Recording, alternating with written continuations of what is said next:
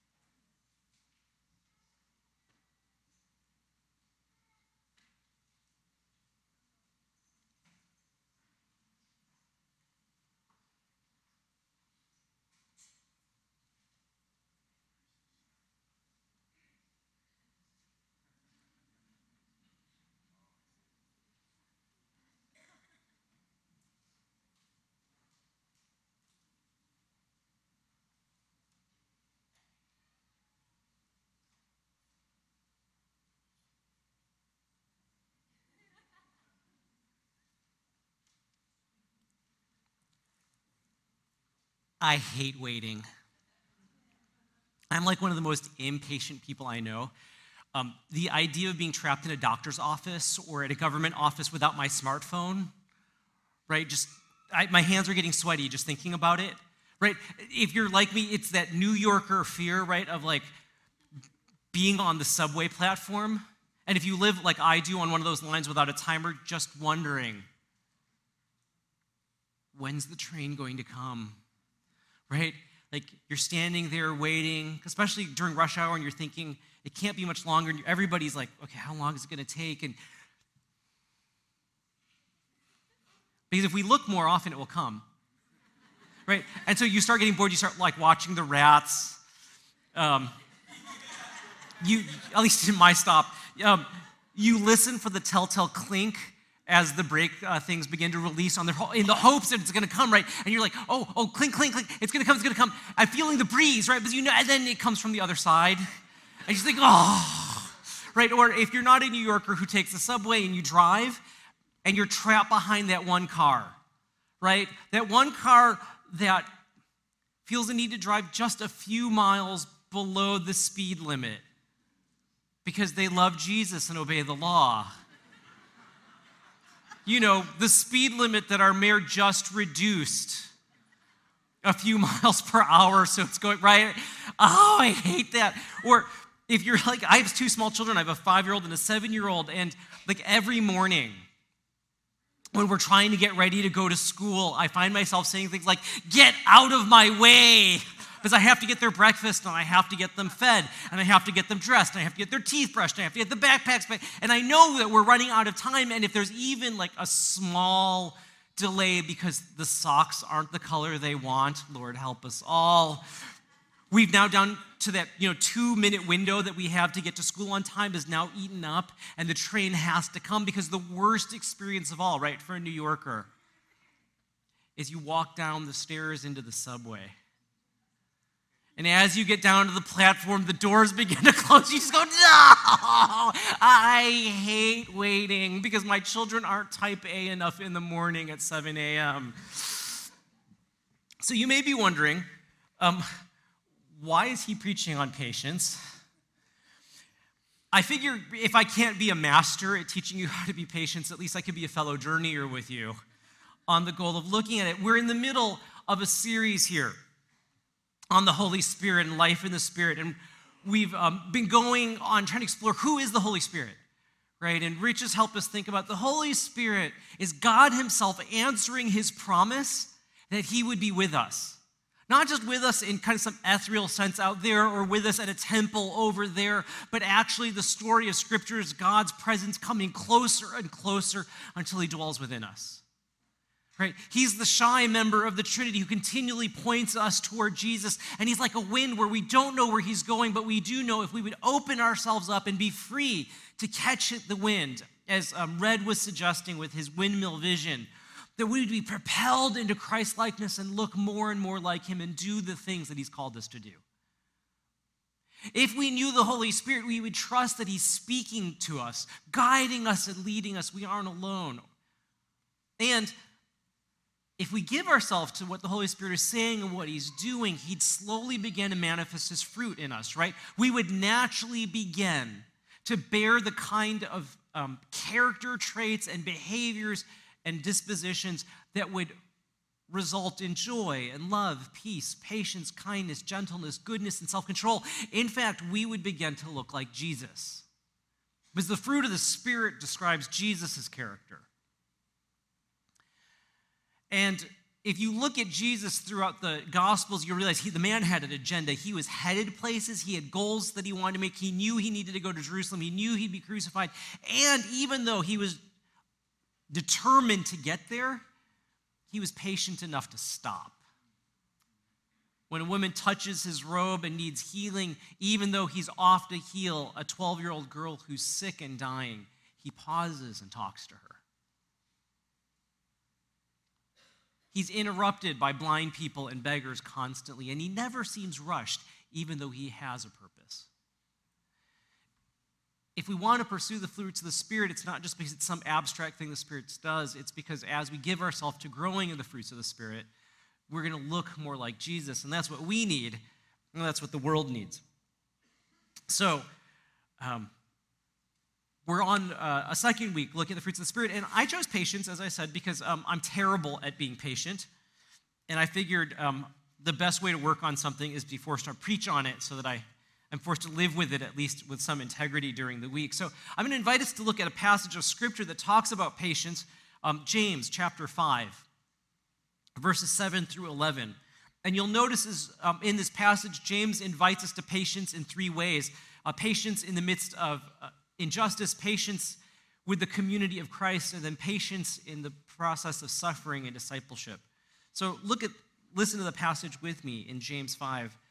Beginning in verse 7. Be patient then, brothers and sisters, until the Lord's coming.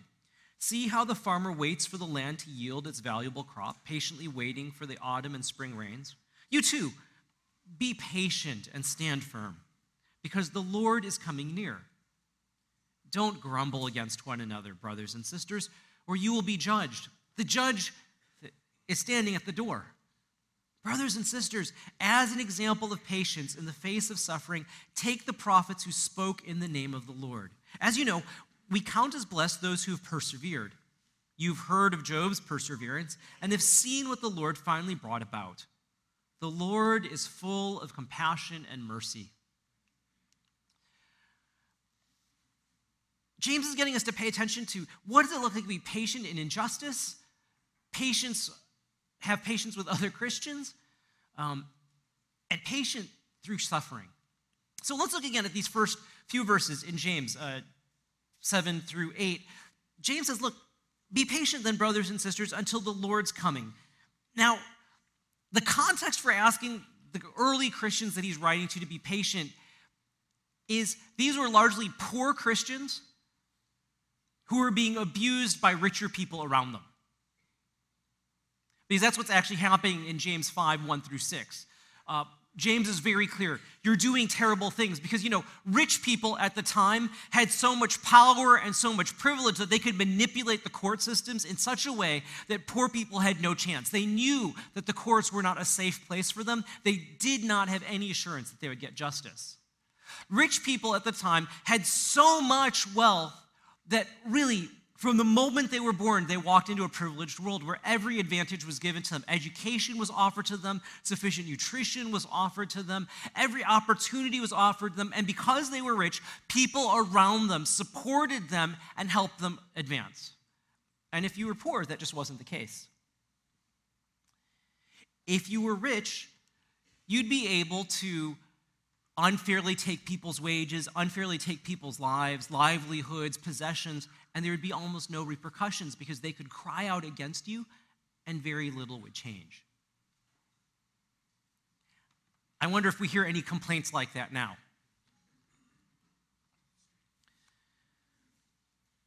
So why would James call these people to patience? Wouldn't it make more sense for James, writing from Scripture, to go, you should be outraged. Complain against that, right? The Lord is the Lord of justice. He cares about the cries of the poor. Don't put up with it. Why doesn't he do that? Or if Karl Marx is right, and religion's just the opiate of the masses, then why doesn't he say, look, I know it's pretty hard, but one day you'll go to heaven, and it'll all be better. So it may take 30, 40, 60, 70 years. Suck up and deal. It'll be better later. For an eternity, it shouldn't matter. Just fatalistically accept what life gives you and soldier on. But James doesn't do that. He calls them to be patient. Now, I want to be clear. It's patient, not to be patient with injustice, but to be patient until the Lord returns. Don't put up with injustice, but wait patiently because the judge is coming, he says. Because the Lord is coming with the same inevitability as the seasons change. Just as a farmer can count on the fact that there's going to be an autumn rain that allows the seed to germinate and a spring rain that allows the fruit to finally come to ripeness, so in the same way that happens every year with inevitability, the Lord is coming back. And if the Lord is coming back, and you can trust him in the same way that the farmer trusts the rain to come. Because you see, I think if you're patient in the face of injustice, there's a distinctively Christian way to engage injustice. If the Lord is coming, then he is coming for those who are oppressed because the judge is coming. If you believe the Lord is coming, then he will come back to bring righteousness. He will come back to judge the living and the dead. He will right the wrongs that we experience now. Those who are bowed down will be raised up. Those who are wealthy and powerful now will be humbled. Those who weep now will have every tear wiped away from their eye. In both Isaiah and Revelation, the Bible is clear, right? Those who hunger will one day be filled. Those who thirst will have water.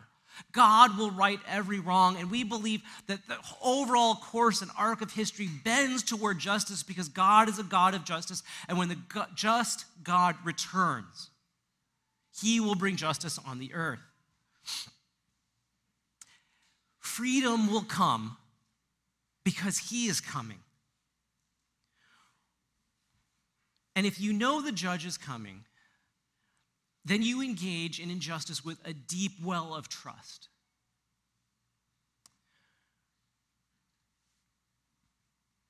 And I think when you look at successful movements against injustice, ones that look distinctively Christian, they wed these two things together. So, in South Africa, during the great protest against the apartheid regime, one of the great opponents of apartheid was the South African Council of Churches. And in 1988, the headquarters of the South African Council of Churches blew up.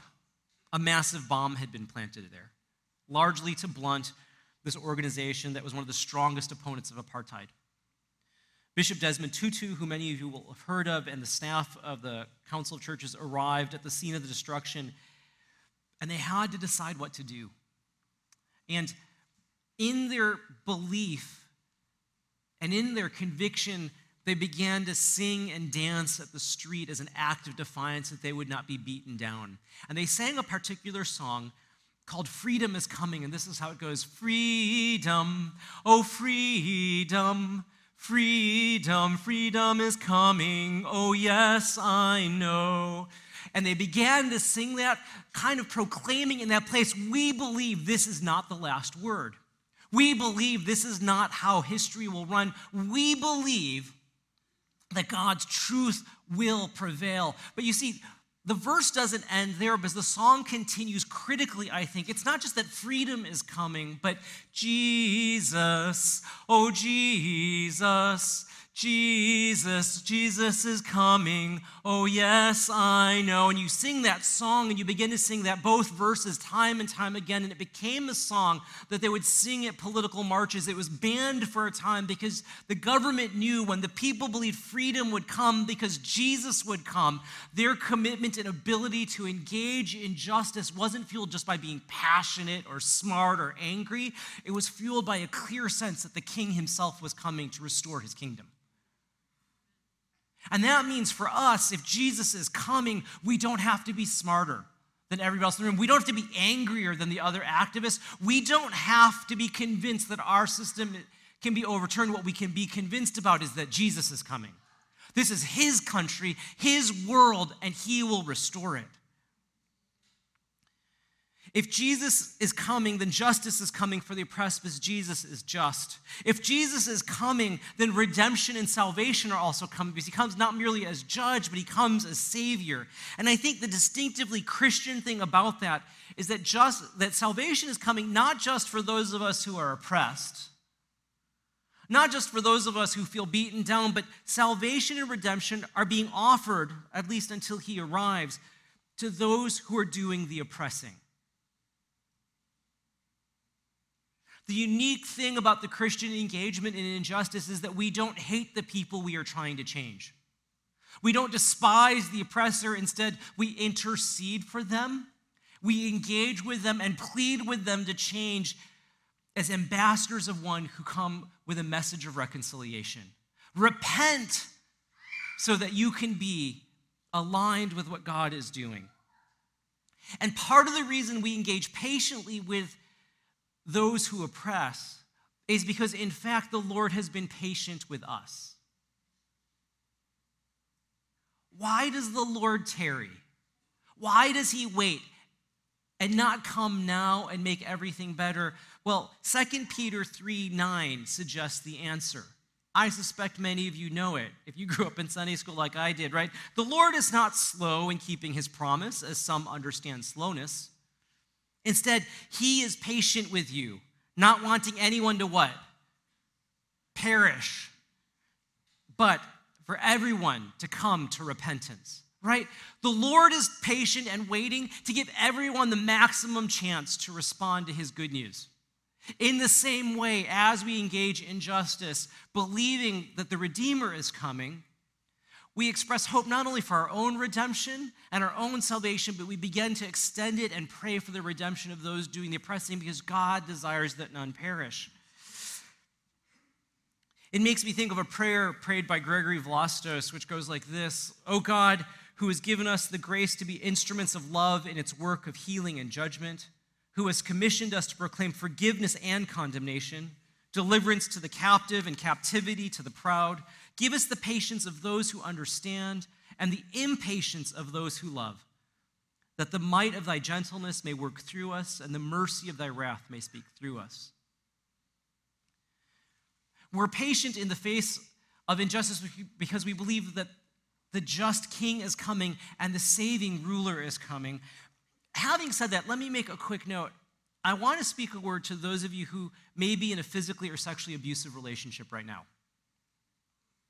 I want to suggest that being patient in the face of injustice does not mean that you accept the ongoing abuse in the hopes of redemption of the abuser or yet one more tearful apology.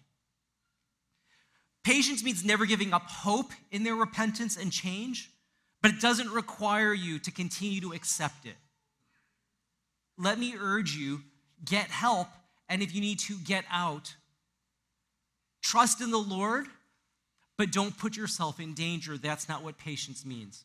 And I'm saying that because I've talked to too many people who survived abusive situations who were told by well-meaning, but I think ill-informed Christians, be patient and just pray for redemption. And I don't think that's what God is asking you to do. What he is asking us to do, I want to suggest that if the Lord is coming, that we engage in justice, particularly reflecting the fruits of the Spirit. We're going to do it with love. We're going to do it with joy, with peace, with patience, kindness, goodness, faithfulness, gentleness, and self-control. We may protest. We may march. We may change what we buy and where we buy it from. We may write legislators and the media. We may resist. But we are going to do so in a way that demonstrates that the Spirit is at work within us. We're going to do it in such a way that we can proclaim with integrity in both word and deed, injustice is intolerable and completely objectionable. But I'm not going to become an objectionable person while I act against it. I'm going to look like Jesus. I'm going to reflect his values and his character, so I will love. I will have peace as I engage in justice. I'm going to demonstrate joy in the face of adversity. I'm going to demonstrate self-control when it would be easy to do damage. I'm going to do all these things because I want the oppressor to encounter Jesus. And if they encounter Jesus, then they have the possibility of being transformed, and we have a system that can be transformed, because if you look more like Jesus, it won't mean just that you're nicer, kinder, and gentler. You may turn into the person who overturns the tables at the temple. You may denounce the powers and systems and structures and principalities when you speak, but you're going to constantly offer the hope of redemption.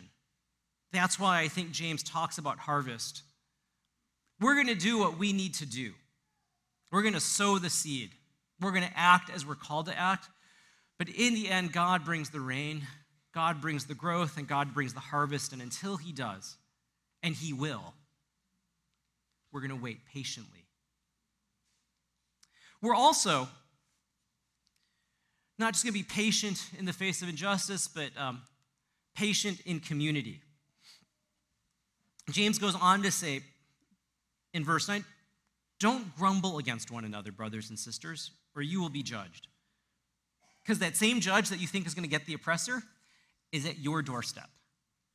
And he could be talking to you next," right? Don't grumble against one another. Now, let's be honest. It's sometimes hard to love other church people, isn't it? I mean, not for you, but for other people. It's awfully difficult. Sometimes if you're ever on social media and you follow the comments to Christians who tweet or blog or Facebook, particularly on anything that's even remotely interesting, like politics or race relations or economics, it's a cesspool once Christians get involved. Christians don't bring any light or any kindness or joy into the conversation. They're just as angry, just as frustrating, just as trollish as everybody else seems to be. And even outside of social media, I mean, you're all delightful, but there are groups of Christians, right, who you just think, I just see them and something in me dies, right? They claim to be followers of Christ, but they're just cranky all the time. That really critical person who just never has a word of blessing but seems to be a burden, right? That Christian who just, you watch them and you think, my, oh my, if I needed an example of who not to be, the Lord has provided you in my life, right? I mean, they're just out there. And not only that, but you know, Christians get a little snarky and a little hurtful sometimes.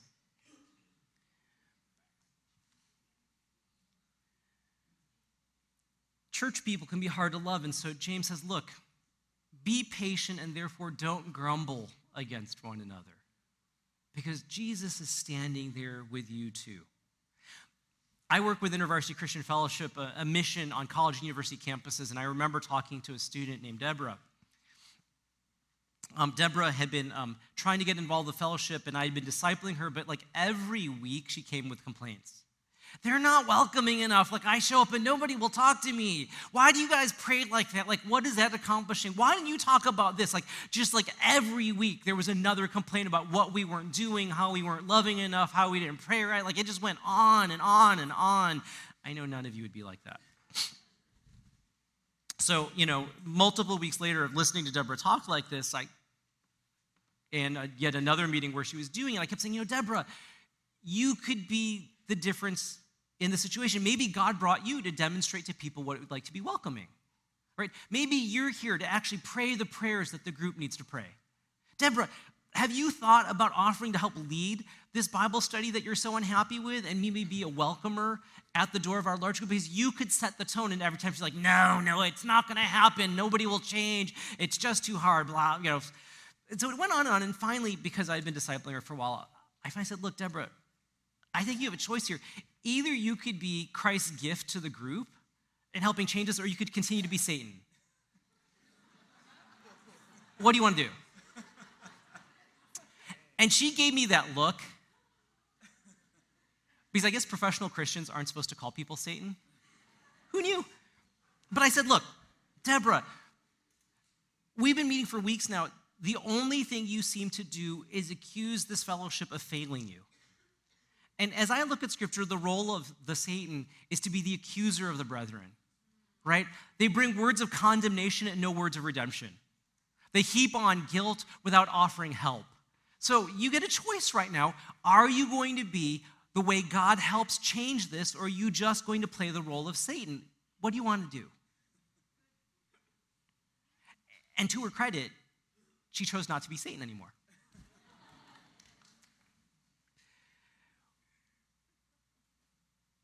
How can we avoid being Satan with one another is really the question. Let me suggest that paying attention to the Holy Spirit might give us a way out if you happen to be prone to that direction. As you engage with that hard-to-love person in the fellowship of Christ, whether it's a family member or a church member or a small group leader, I wonder if we actually believed if the Holy Spirit was like a wind, that it might increase our patience because we don't really know where the Holy Spirit is at work in that person's life, do we?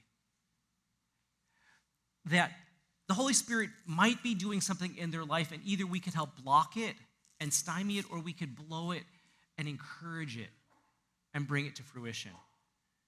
If we believe the Holy Spirit is the one who speaks, then we can be patient because we know the Holy Spirit is already talking to that person, like the Holy Spirit is talking to every person who is a follower of Jesus. And we can count on the fact that the Holy Spirit is already pointing out the issues that that person needs to work with, and we can either distract them from that, or we can encourage and help it, not necessarily by reinforcing it.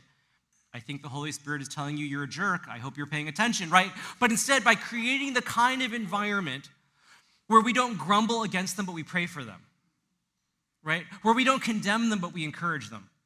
Where we choose to be a blessing in their life in the hopes that as we do so, they're paying more and more attention to what the Holy Spirit may be doing around them. James invites us, be patient in the midst of facing injustice. Be patient with the community of Christ. And then he says, look, you also got to be patient as you suffer in your path of discipleship. Look at the last section of this passage. He says in verse 10, brothers and sisters, as an example of patience in the face of suffering, take the prophets who spoke in the name of the Lord. As you know, we count as blessed those who have persevered. You have heard of Job's perseverance and have seen what the Lord finally brought about. The Lord is full of compassion and mercy. James says, look, the prophets who spoke in the name of the Lord, right? Those who were following Jesus carefully were very patient in the suffering they always suffered.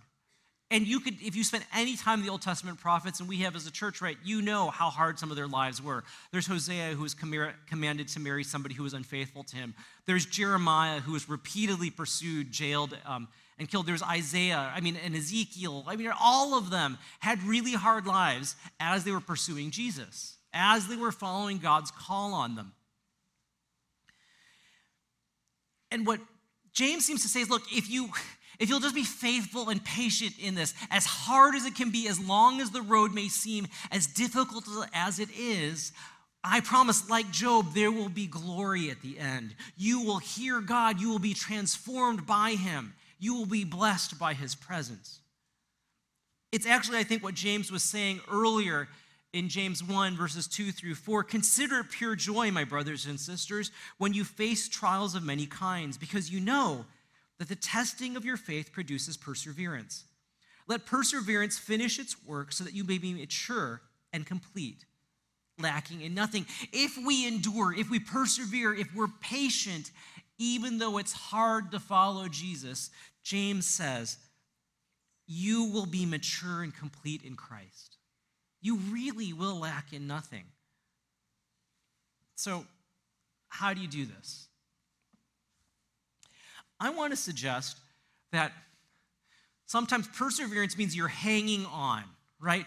Desperately in the hardest situations, and yet because of trust and patience, you endure and you have the opportunity and the ability to flourish.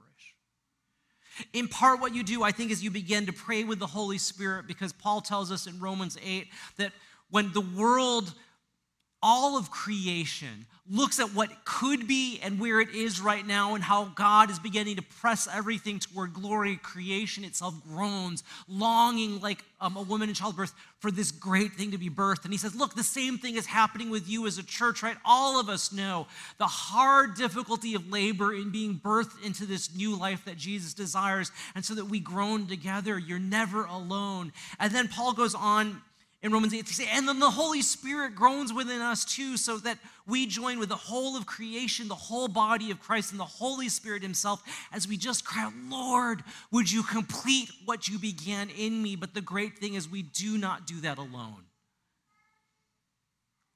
Optimally, there's not a person in this sanctuary to whom you couldn't turn and say, I am so struggling to be faithful right now. And what they would, I pray to God's head, is amen, me too. Let's pray together and for one another. Because there's no struggle that you have that's so foreign to me that I couldn't say I struggle with that too and desire to walk alongside you. It's one of the reasons that some of my heroes in the faith are those folk who are same-sex attracted but are pursuing celibacy because they know Scripture calls them to it, and yet are in a culture which really tells them unless you're sexually satisfied, you're nothing. And they find no place out in the rest of the world to be at home because they're choosing this, and they often find little place within the church for welcome or safety. I think of a letter written by this man named Alex Davidson, who was writing to a friend of his. He was committed to celibacy but struggling with sexual desire, and he said, you know, isn't one of the most wretched things about this condition that when you look ahead, the same impossible road seems to continue indefinitely? I mean, you're driven to rebellion when you think of there being no point to it, and to despair when you think of there being no limit to it. That's why I find it a comfort when I feel desperate or rebellious or both, to remind myself of God's promise that one day it will be finished. Finished in both senses. He will put a stop to the troubles of this life, and he will, at the same time, complete what he has been doing by means of them. These struggles are neither endless nor pointless. And James says, don't give up. Be patient even when the road ahead seems difficult, because I promise you, the Lord is good. He's filled with compassion and mercy, and he will meet you. You are not alone. The Holy Spirit groans with you. Everyone in this room groans with you and waits with you. Creation itself is doing it. Trust and know the goodness of the Lord. So how does being patient with injustice and with everybody else here and in the suffering of discipleship really help us on Monday morning when you're waiting for the train again or behind a particularly slow car? Let me suggest that those might be spiritual formation moments. Maybe what God is saying is, look, you aren't ready to engage in justice yet, and frankly, the people at church are way too difficult for you, and your steps for discipleship are pretty difficult. How about we just learn to be patient for 4 minutes until the next train comes? Do you think you could manage that? Maybe sexual purity is really hard for you, but could you maybe drive a little bit more slowly and not honk at the person who's at the green light but hasn't moved yet? Because maybe with that little bit of self-control, we can get somewhere. Right? I have a friend who actually suggested, as he thought about the hurry that we live in, what happens if the church for a week just said, look, I'm going to intentionally get in the longest checkout lane at the grocery store, and when somebody gets behind me in the line, I'm just going to let them go ahead of me. I'm going to intentionally drive for a week on the highway or the roads of New York behind the slowest car I can find.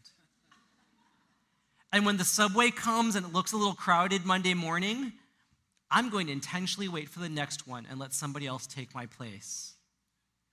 Now, some of you are thinking, oh my God, that could be the Spirit speaking to you right now. Because obviously he's found something that he needs to work with. Because you see, if we did that, it might decenter us a little bit, right? We wouldn't be the star of our own stories. Our anxieties, issues, hang-ups, and agendas wouldn't be at the center of the universe. We'd instead say, for that 3-minute extra wait in the checkout line, that 2-minute delay in getting where we want to go. I don't need to be in control. It's not about me. I can trust God has given me enough time to do what I need to do. We can act a little bit more like Jesus. Now, it's one of the reasons that we as a church pursue the Sabbath, right? Because one day out of 7 we go, I don't need to be in a rush today. This is a day of delight and celebration.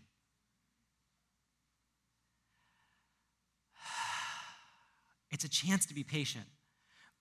It's why we pray the hours, as Rich described last week in his great sermon on gentleness, right? He said, I have to pray the hours because I am so filled with the Spirit on Sunday, and by Monday morning, I've kind of lost my sanctification on the subway, and by noon, I don't even remember I'm a Christian, and if I let things go, by 5 p.m., I've completely given up the faith. And so we stop ourselves multiple times a day.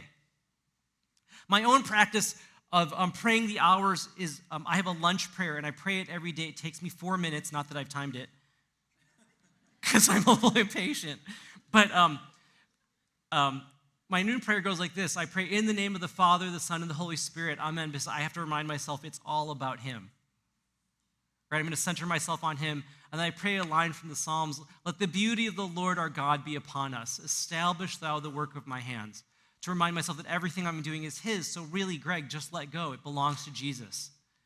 And then I pray Psalm 131, which has been really critical to me for over a decade, because it says this: my heart is not proud, Lord. My eyes are not haughty. I don't concern myself with great matters or things too wonderful for me.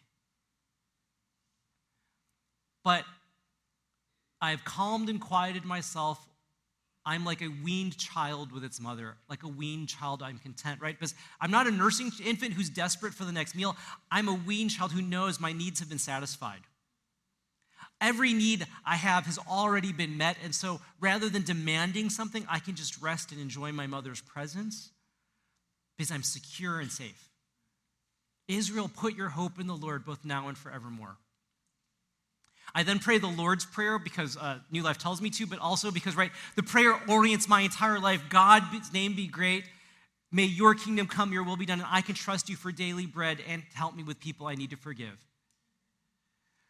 And then I recite the Apostles' Creed because I need to ground myself in the reality of something bigger than myself, and it's those truths, right? I believe in God the Father Almighty, the maker of heaven and earth, and in Jesus Christ. Because those are true. I believe in those a lot more than I believe in the anxiety I feel about work. Oops. I conclude with a quick psalm. Teach us, dear Lord, to number our days, that we may apply our hearts unto wisdom. Oh, satisfy us early with thy mercy, that we may rejoice and be glad all of our days, and let the beauty of the Lord our God be upon us. And establish thou the work of our hands. And then I conclude with a prayer that Rich actually introduced to us as a church a couple months ago. God of mercy, this midday moment of rest is your gift of grace. Bless the work we have done, make good its defects, and finish it in a way which pleases you. Grant this through Christ, we pray. Amen. And it's a miracle for me how in this 4 or 5 minute moment of prayer, because I pray it really fast, my anxiety drops, my patience for the people around me and the issues I need to work with increases, because it centers me on the supremacy of God, and it humbles me to remember my own limitations. So, brothers and sisters, can I invite you? Find a slow lane this week. Let a train go by. Don't rush your way through checkout. Because in these small little disciplines of patience, God's inviting us to endure and engage and fight injustice in a distinctively Christian way, to actually offer patience and grace to the people around us, to actually persevere in the process of sanctification so that in the end we look like Jesus, because that's what the fruit of the Spirit are.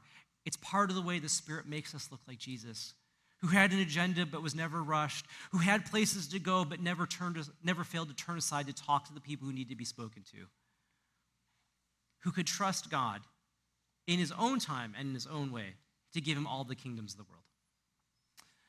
Let me invite the worship team to come up and let me pray for us. Lord, I pray, I admit, I don't really want to pray for patience because you'd probably give me too many opportunities to practice it. And yet I know that you desire to shape my soul. And so would you shape my soul in such a way that at the end of that process, I look more like Jesus? Because I want to be like Jesus, and the world needs to see more people who look like Jesus. And so, for us as a people, Holy Spirit, we pray, make us more like the Lord. Amen.